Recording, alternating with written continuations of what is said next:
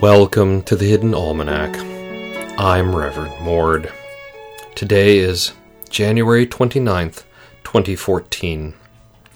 Today is the birthday of Gerald Stone, better known as Johnny Stone, one of the great musical icons of the 20th century.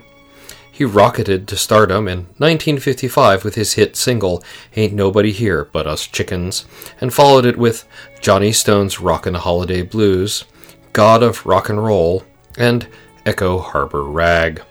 He died in 1981 under mysterious and embarrassing circumstances. And it was on this day in 1882 that golem making was outlawed by international treaty. The last of the golem smiths were offered pensions and retired, sometimes by force. Rumors abound that various rogue nations still keep war golems in storage in violation of this treaty, but no reliable reports have surfaced for many years. And it was on this day in the year of broken plows that a shirtless man wandered into Echo Harbor.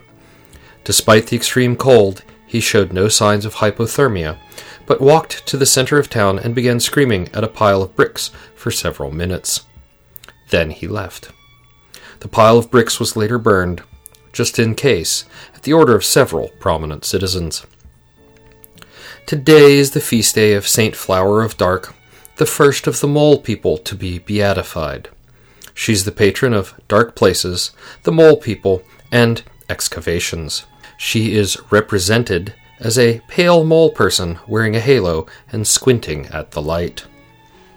In the garden, a listener has sent in a question regarding garden yetis and chickens. It is generally safe to rent a garden yeti if you keep chickens, as garden yetis are vegetarians and very careful about where they put their feet. At worst, the yetis may attempt to snuggle the chickens and name them George. Fortunately, they are easily distracted and will usually put the chicken down before it becomes annoyed. The Hidden Almanac is brought to you by Red Wombat Tea Company, purveyors of fine and inaccessible teas. Red Wombat, we dig tea. Also brought to you by Eddie's Used Omens. Ever wonder what the future holds? Why pay full price? We're mostly doomed to follow the same well worn tragic paths anyway. Visit us at the crossroads. Bring silver and or credit cards. That's the Hidden Almanac for January 29th, 2014. Be safe and stay out of trouble. The Hidden Almanac is a production of Dark Canvas Media, written by Ursula Vernon and performed and produced by Kevin Sonney. Our theme music is Moon Valley, and our exit music is Red in Black, both by Kosta T.